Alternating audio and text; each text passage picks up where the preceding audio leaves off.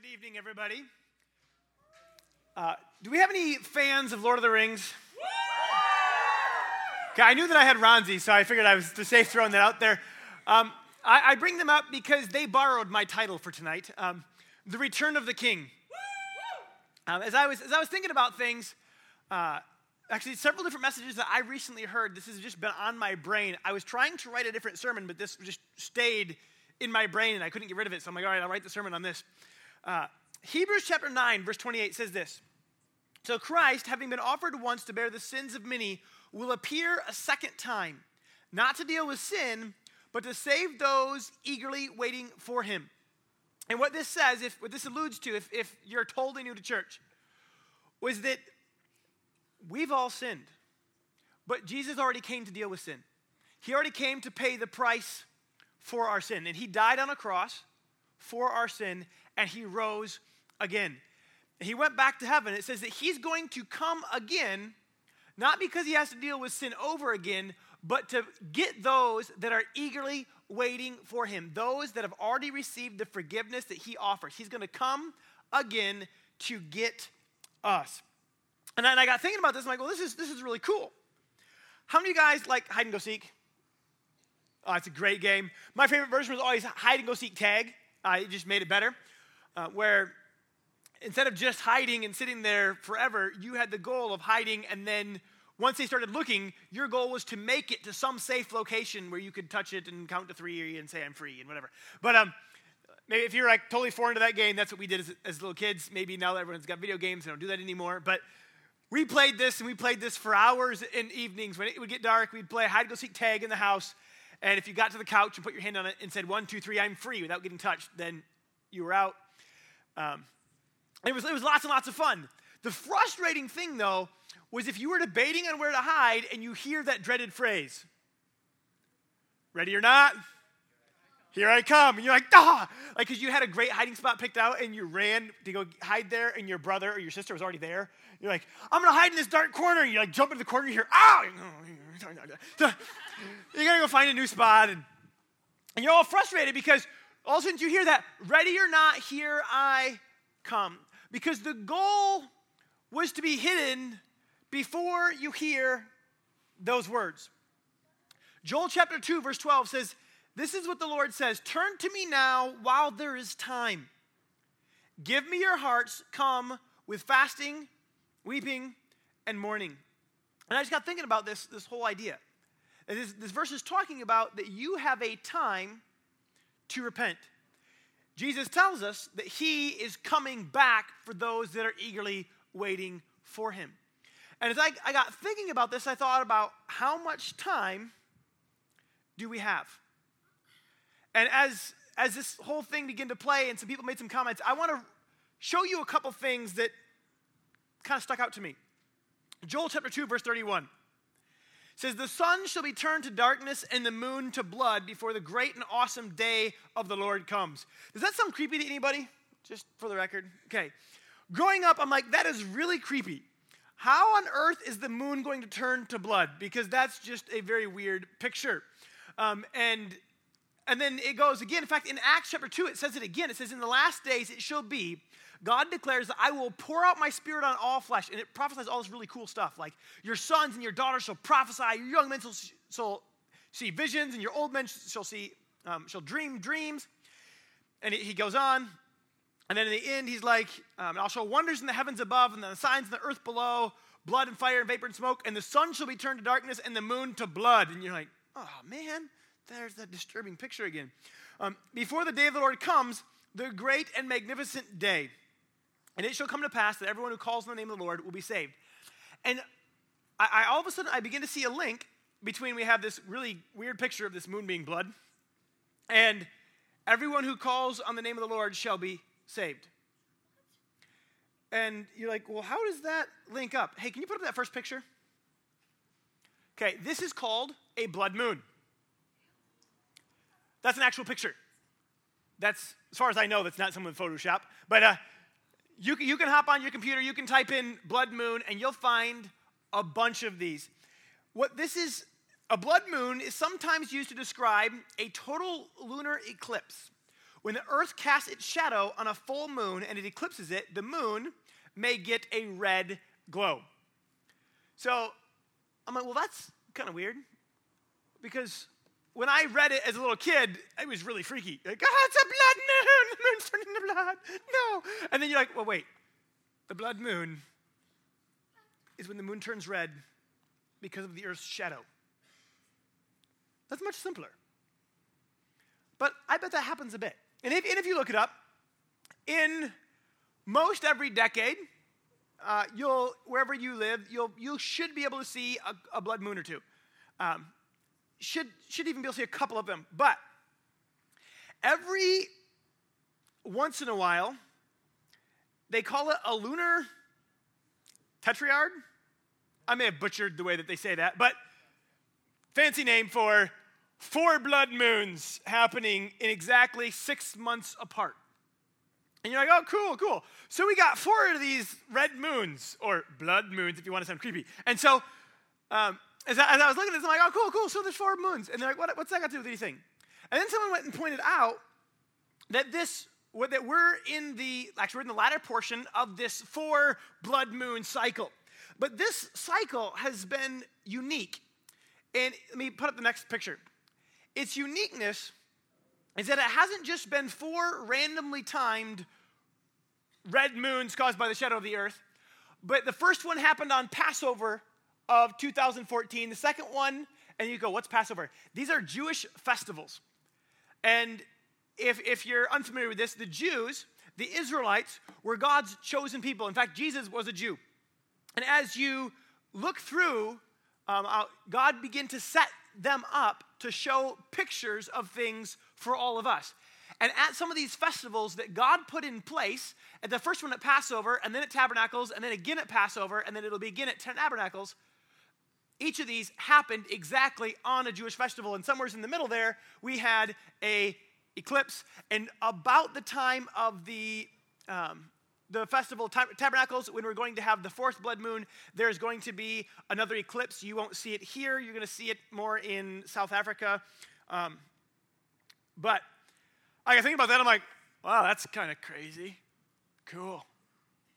And then I was listening to a book. I was supposed to bring it in with me. It's in my office. Um, we, how many of you guys were in service a couple weeks ago when we had Rabbi Cahn here to speak? Okay.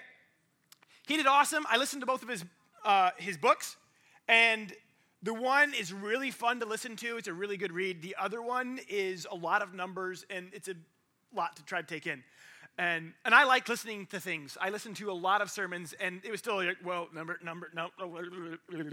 But as I'm going through this, he's talking about a Shemitah, and I'm like, what's a Shemitah? This is weird. And yeah, so just for the record, when you hear things in the Bible and you're like, it's weird, you're not alone, okay?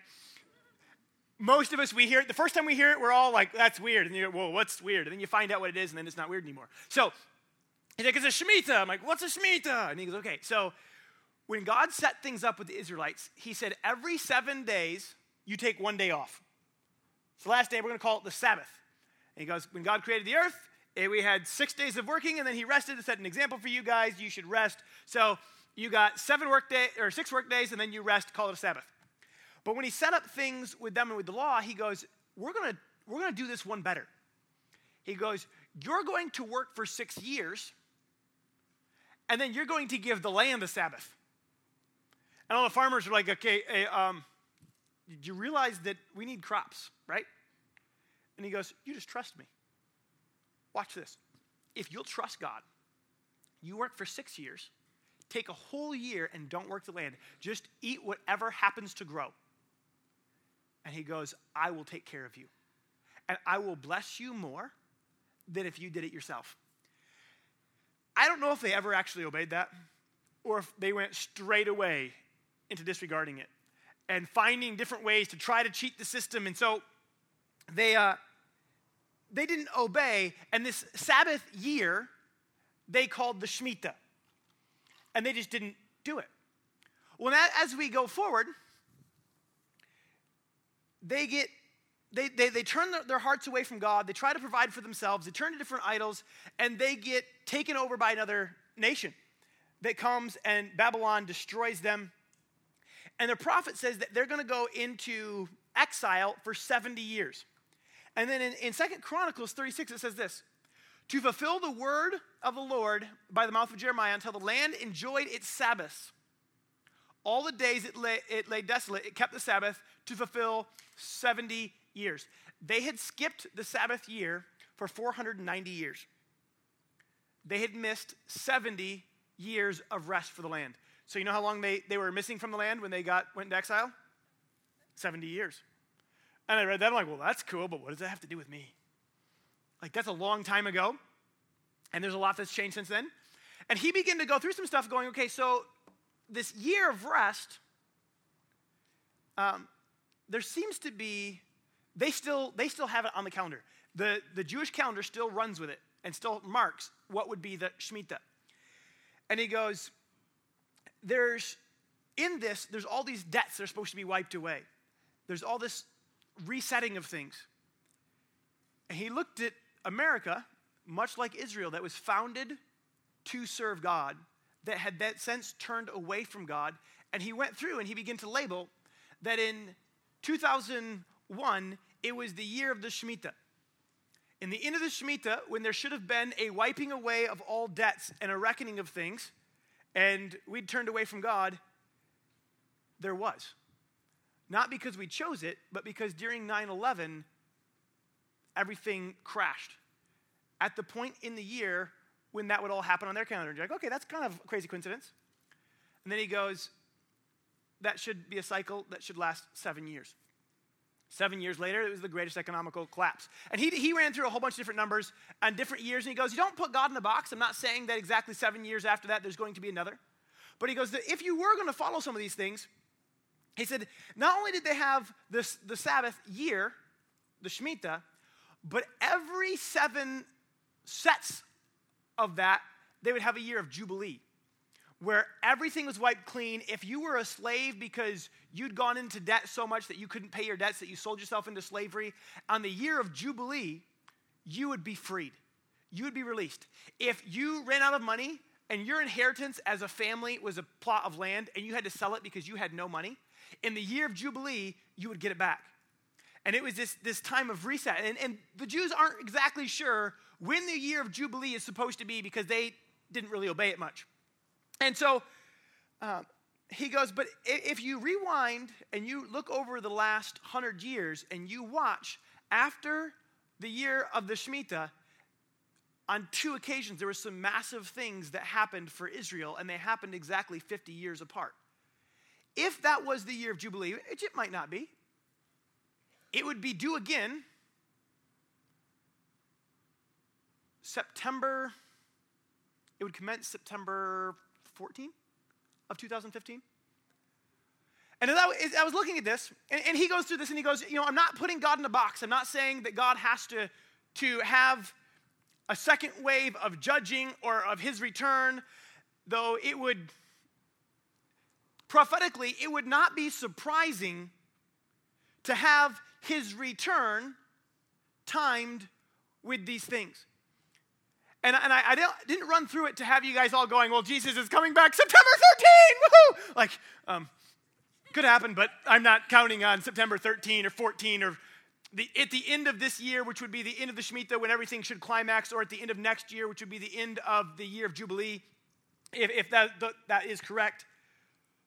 But I, as I listened to all this, I got thinking, going, you know, this may or may not as I look at it and go, it would make sense. Let's say we up the percentage, the odds that Jesus was coming back on those days. I would not say, hey, there's a 95% chance Jesus is coming back September. No. But I would, I would greatly increase the odds in that season of it. And, I, and I, all of a sudden I stopped and thought, okay, so what if he is? Let's not worry about all of the details, but just go, if he was to come back, if I could tell you, which I'm not, but if I could say Jesus is coming back September 14 of 2015, what would you do? And I looked at this going, okay, so what if he's coming back this year? What if he's coming back next year? I, I can't necessarily peg it, but what if he was? What would I do? And all of a sudden, I begin to think, going, is there anything that I need to change? Is there anything that I want to do if, if I knew I only had four months? Because what if he is? What if he's not? What if I lay out both of these questions and answer them honestly and go, what if Jesus is coming back on that day? What do I want to do? And you're like, you know, first off, I want to make sure that I'm living ready. I want to make sure that I'm right with God. It'd be a horrible time to go do something stupid and to turn your back on God and you're like, all right, hey, look, I only have four months before he comes back. And I thought, well, you know, what about, is there anybody that I want to meet Jesus? How have I witnessed to him? And I had a conversation with my wife going, you know what? I don't even know. I like, I'm not saying he's coming back on these dates, but if he is, I want to be ready. If he comes tomorrow, I want to be ready. But it just, it just kind of re put the question in my head going, Jesus is coming. Whether he comes then or comes later, he's coming back. When he does, if I was to have a warning, what would I want to do? I said, you know, there's some people that I don't know if there's anything else I can do to win them to Jesus, but by golly, I want to try. And if I get to heaven and they look at me and go, You would not shut up about this, and now I know why, I, am clean. I, like, I tried, I did my best. But if they look at me and go, Why didn't you ever tell me? Why, why did you just like think, do, present it like it was such not a big deal when all of eternity rests on this? And I begin to ask myself, going, all right, is there something more that I could do to witness?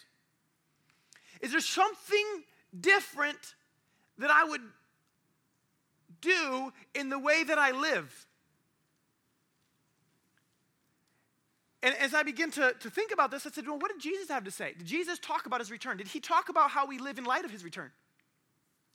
And my goal was to go through all of the Gospels and write down everything that he said on this. And I spent uh, way too much time.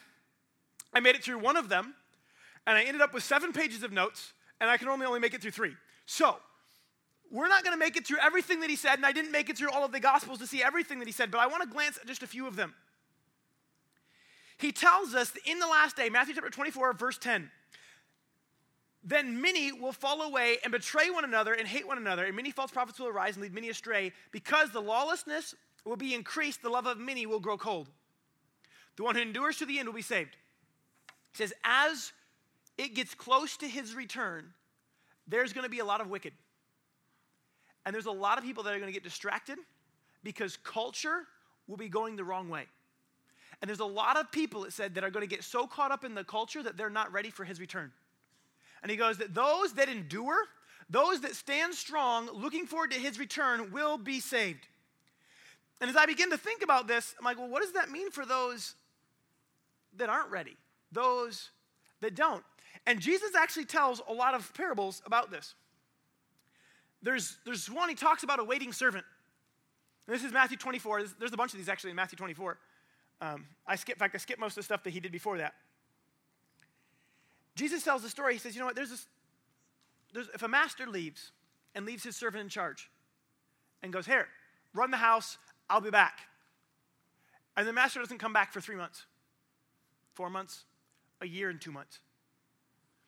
What happens if when he returns, that servant that he put in charge is taking great care of everything? What happens when he returns? Great! Awesome! Thank you so much. And he may get promoted over more things. What happens if he comes back and that servant said, You know what? I don't know if the master's ever coming back, but I got run of the house. I can get anything I want. I can make all the other servants just do things, starts beating some of the other servants, mistreating them, starts being lazy, starts drinking. What's, what's, what's the master going to do? And he sits there and he says, Blessed is the servant who the master finds doing his will when he comes. But if that wicked servant says to himself, My master is delayed, and begins to mistreat the others and things, he says that that servant will be thrown out. And all of a sudden, I begin to get a picture that this, what he's talking about, is us. And what he's talking about is the master is him. And going, you know what? I'm going to come back, and it's going to be a while. and you're not going to know when I'm going to come back, and you're going to be tempted to go, Is he ever going to come back, or should I just do whatever I want? And he says, Blessed is the one who keeps in mind that I will return, even if you don't know when I'm going to return, and is living ready. Living in a way that they're ready to stand in front of me. And I begin to look at it going, Well, you know, isn't everything in the Bible supposed to be like confirmed with two or three witnesses? And he just rolls through them and he tells another story about these bridesmaids and says that, hey, there's 10 bridesmaids. And they're all waiting for the, the master. They're all waiting for his return. If they're the ones waiting, they're not the people who don't know about God, they're the ones that are waiting. And as they're waiting, and the master is delayed in his return, as far as they're concerned, five of them are no longer ready when he gets back. They're supposed to have a lamp and they're supposed to have it ready, and they ran out of fuel because they didn't bring things because they weren't planning on a long wait. They weren't ready to serve God without Him taking them right away, and they, their, their fire for God, their living for God went out. And it says that they went to get some more, and when they were gone, the master returned. He came in, he celebrated those that were ready, he took them with him, and he shut the door. And all of a sudden, I got thinking, Okay, so that again, those that weren't ready didn't end up too well. He tells another story about talents. He tells another story about some sheep and goats. And, and I, I, like this one because he, he, he says, he gathers everybody in front of him in the end, and he separates them, the sheep from the goats.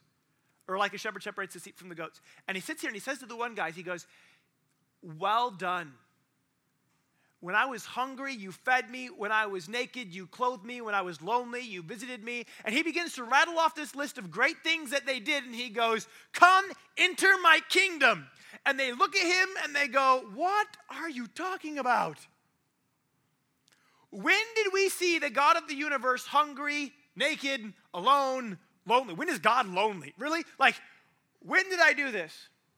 And he returns, he turns, he re- responds when you treated somebody else, when you, whatever you did to the least of these, you did unto me. And he goes, the way that you were living, when you couldn't tell that it mattered, he goes, it counted. And the way that you treated those people, I took personally. And so I want to honor you because you, that kid was alone at his lunch table and you went and sat by him and you left your friends so that you could greet him. And that kid over there was getting picked on and you stood up for him because everybody else was being being mean, and you saw the brokenness in his eyes. And you remember that kid that forgot his lunch that you shared with? He goes, You shared your lunch with me, and I want to thank you. And do you remember that time when your parents were crazy and you wanted to cuss at them, and you decided you were going to honor them regardless of whether or not they were right or wrong because the Bible says to honor them? He goes, When you did that, you honored me. And he begins to go through this list, and all these times you're like, You, you remembered, you remembered, that was what? How? Wow. Thank you. And then he turns to the other side and he goes, I was hungry and you gave me no food. I was cold, you gave me nothing. I was naked, you gave me nothing. I was lonely, you ignored me. And he begins to go through this list and they look at him and they're, God, when? When did I ignore you? When didn't I bring you something? When did I see you hungry and not share my food? When? And he just looks at him and goes, When you did it to the least of these. And I don't know if he's going to sit here and like everyone's going to remember that time that they ignored that kid at the lunch in the lunchroom, or whether they're going to see that time they disrespect. I don't know if they're going to see it or if they're going to hear it and just know in their hearts that he speaks the truth because he's God and he always speaks the truth. But but the fact that the way that they lived meant that they weren't ready when he returned. And I got thinking, are we ready? Because this isn't a message about being afraid because the times are coming to the end. This is a message of hope. Because it's not over, because you still have time. It's remembering that the time is coming when you're going to stand in front of God. The time is coming when He's going to return. And you get to decide what that's going to look like. You get to decide is there anything that I want to do? Is there anything I want to say? Is there anything I don't want to have to say? If so, make it right now. Repent now. Change now. In fact, in 2 Peter, I'm going to read this from the New Living, chapter 3, verse 11. Says, Since everything around us is, is going to melt away, what holy, godly lives you should be living. You should look forward to that day and hurry it along. The day when God will set the heavens on fire and the elements will melt away in flames.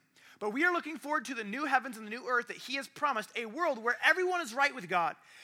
And so, dear friends, while you are waiting for these things to happen, make every effort to live pure and blameless and to be at peace with God. And remember, the Lord is waiting so that people have time to be saved. This is just our beloved brother, Paul. All right. As he said this, I'm like, all right, this whole point Jesus is coming back. It looks like it's going to be soon. How soon? I don't know. Some of these things threw out dates. Are you going to be on one of those dates? Maybe. But that's really beside the point. The point is, everything indicates that he's coming back soon. When soon? I don't know. But if you know he's coming back soon, what do you want to do about it? What are you going to change? Is there anything you need to change?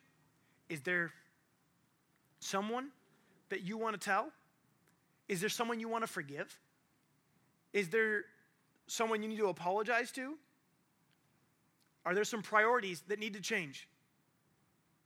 Is there someone that you want to stand up for? Is there someone that you want to encourage? Is there someone you want to reach, reach out to, to share with? Is there anything that you say, you know what? I want, when Jesus comes back, to be able to tell Jesus that I did this. Great, then do it. Because he hasn't come back yet. So at this point, you can change anything. The thing that, that gets me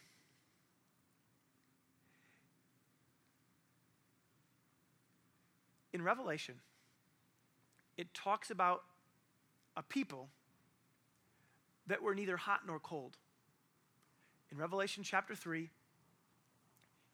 it's verse 15. It says, I, I know your works, that you're neither hot nor cold. Would that you were rather cold or hot. So because you are lukewarm, not hot or cold, I'll spit you out of my mouth.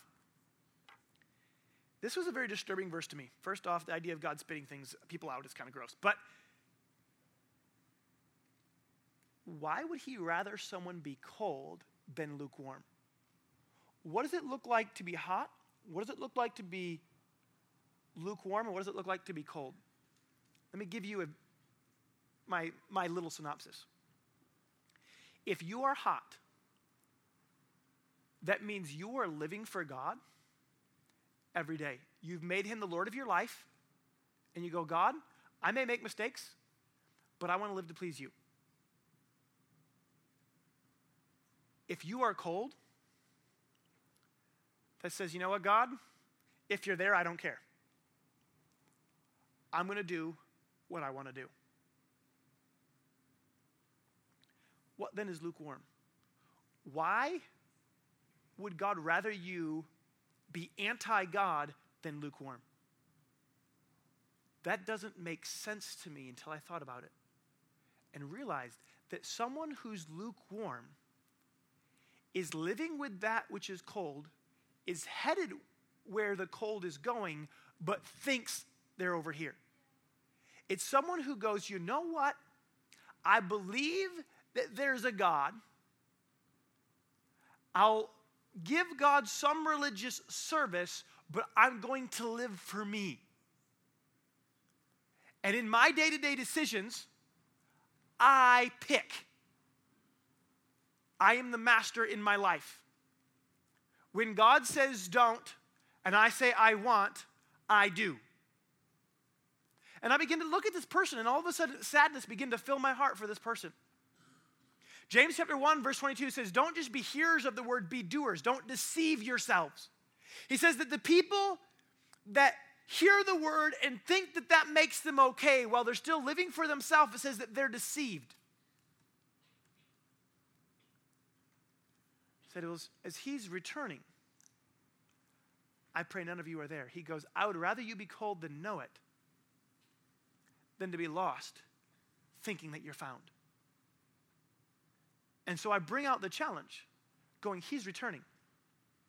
How soon? I don't know. But are you ready?